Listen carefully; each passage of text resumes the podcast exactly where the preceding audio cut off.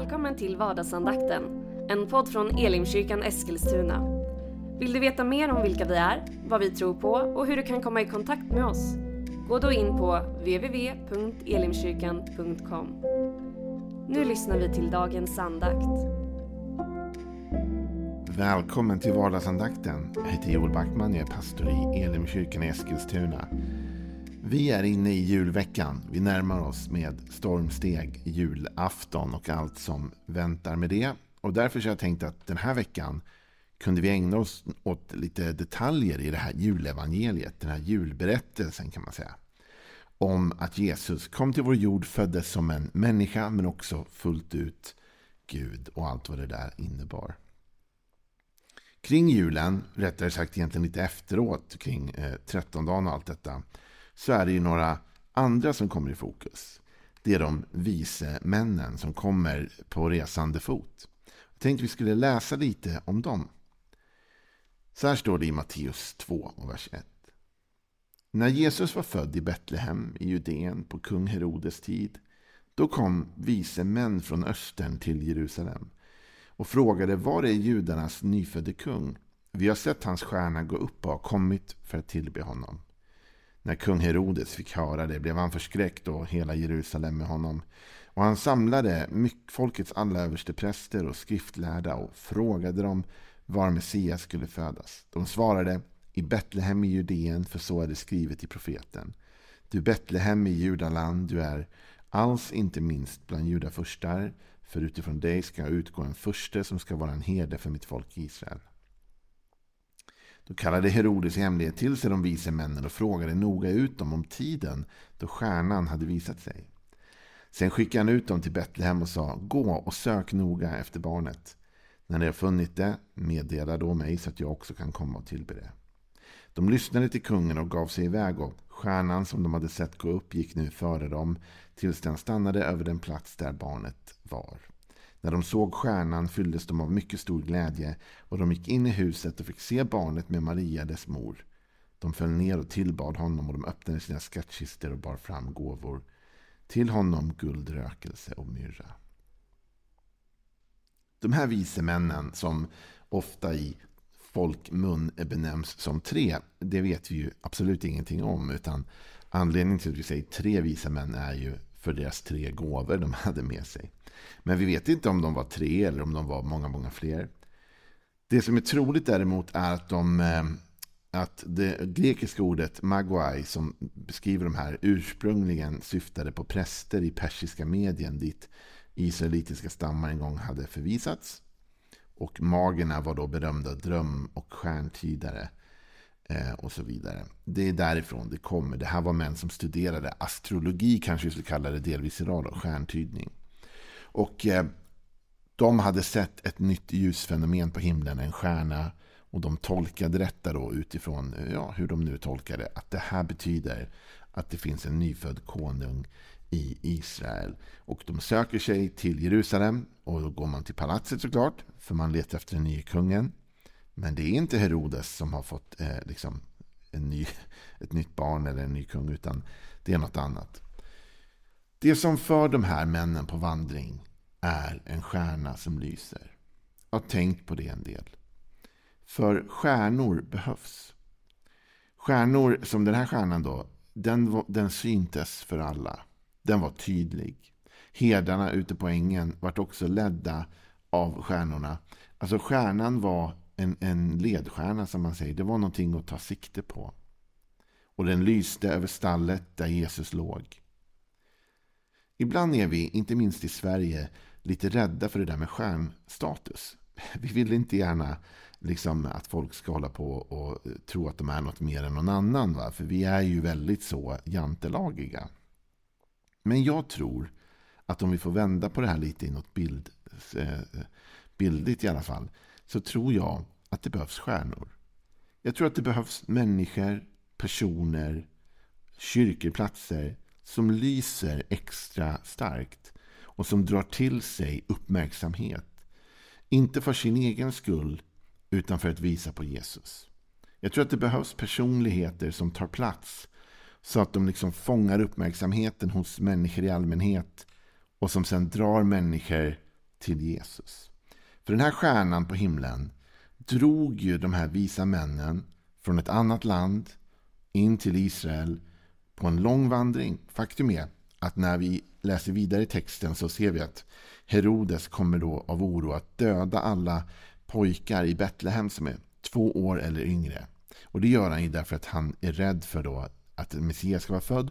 Och det står att två år var den tid han hade fått av stjärntydarna. Så det innebär att de har sett detta, sökt detta i över två års tid. De har sett den här stjärnan och de har gett sig ut på en lång vandring. Först försökte de nog klura ut vad den betydde och när de kom på vad de tyckte att den betydde då gav man sig ut på den här långa vandringen. Och det, hela processen har tagit kanske två års tid. Men det var en stjärna som lyste där Jesus var. Du och jag måste ibland lysa för att visa vägen till Jesus. Du och jag måste ibland vara de stjärnor som drar människor dit. Det krävs lite star power. Och faktum är att det gjorde det även på Bibelns tid. Vi kan läsa om en sån stjärna som lyste väldigt klart. Vi läser i Matteus 3, vers 1. Vid den tiden trädde Johannes döparen fram och förkunnade i Judeens öken och sa Omvänd er, himmelriket är nära. Det var om honom det sades genom profeten Jesaja. En röst ropar i öknen, bana väg för Herren och gör stigarna raka från honom. Johannes hade kläder av kamelhår och ett läderbälte runt midjan och hans mat var gräshoppor och vildhonung. Folket i Jerusalem och hela Judeen och hela Jordanområdet kom ut till honom och de bekände sina synder och döptes av honom i floden Jordan. Johannes döparen är en stjärna. Han lyser klart ute i öknen och han drar mängder av människor dit. Och det står om honom att han var annorlunda. Han hade annorlunda kläder, kamelhår, läderbälte, han åt gräshoppor och vildhonung. Craziness kan vi tycka. Men faktum är att han var en stjärna. Han stack ut. Han var annorlunda. Han syntes på håll, om vi ska säga så. Och man beräknar faktiskt att det kan handla om så mycket som ett par hundratusen människor som kom ut i öknen och lät döpa sig av Johannes. Och vad hände när de kom ut i öknen? Ja, då mötte de den här stjärnan, den här personen som verkligen drog folk dit. Va? Men han i sin tur var den som pekade på Jesus. När han såg Jesus komma sa han, se där är Guds lam som borttar världens synd. När de ville uppmåla honom högre eller större än han var så tonade han ner det och sa, men han som kommer efter mig är större. Ändå var han stor. Han var en stjärna.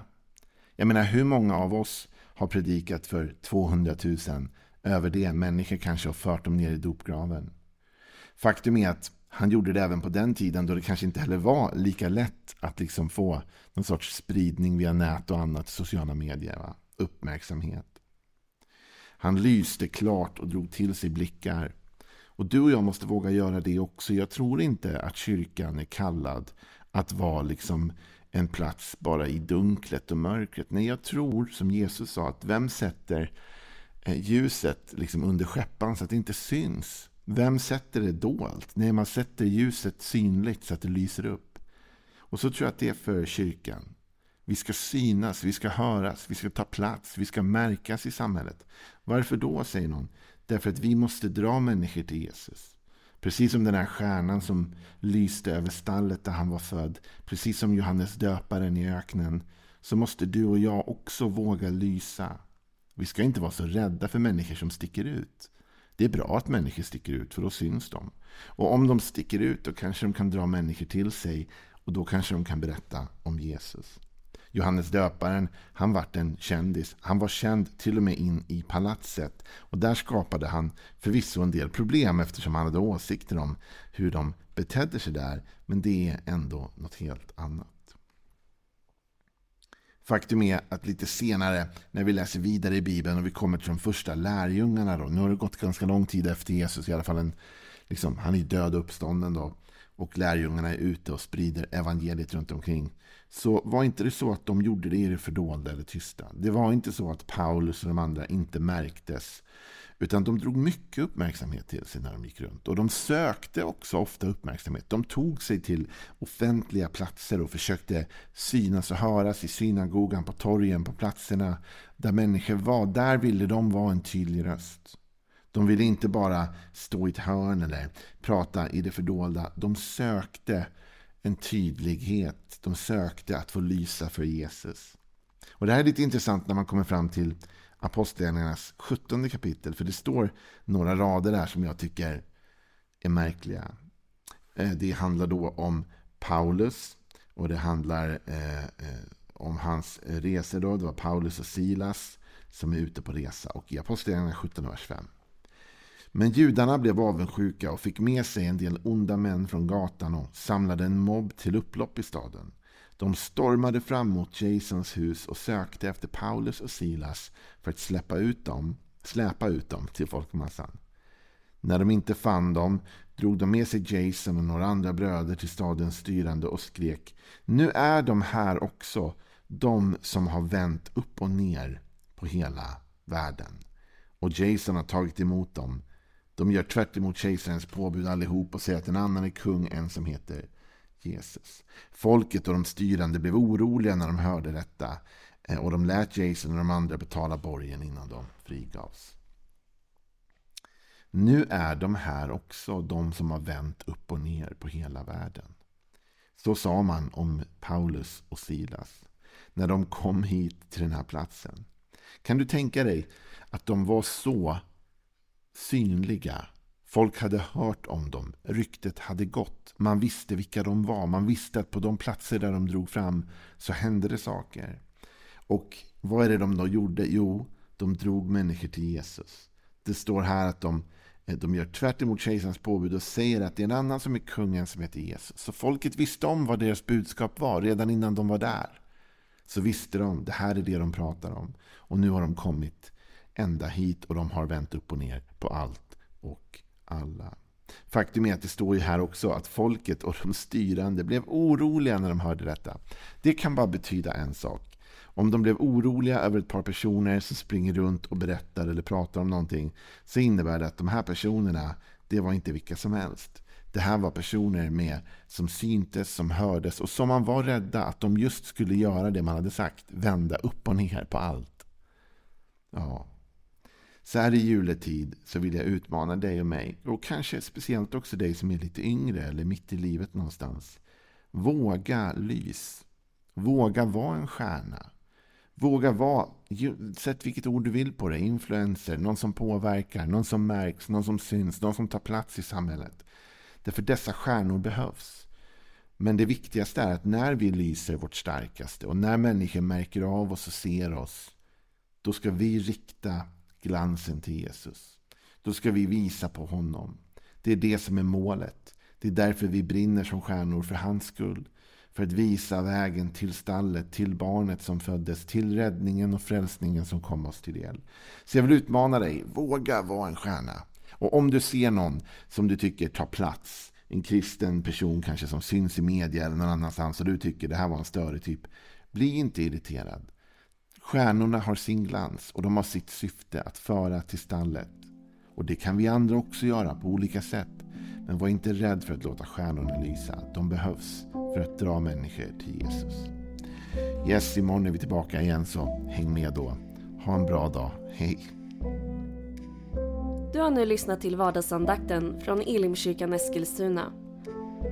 Du har väl inte missat att vi finns på sociala medier? Eller att vi varje söndag firar gudstjänst? Hoppas att vi ses där.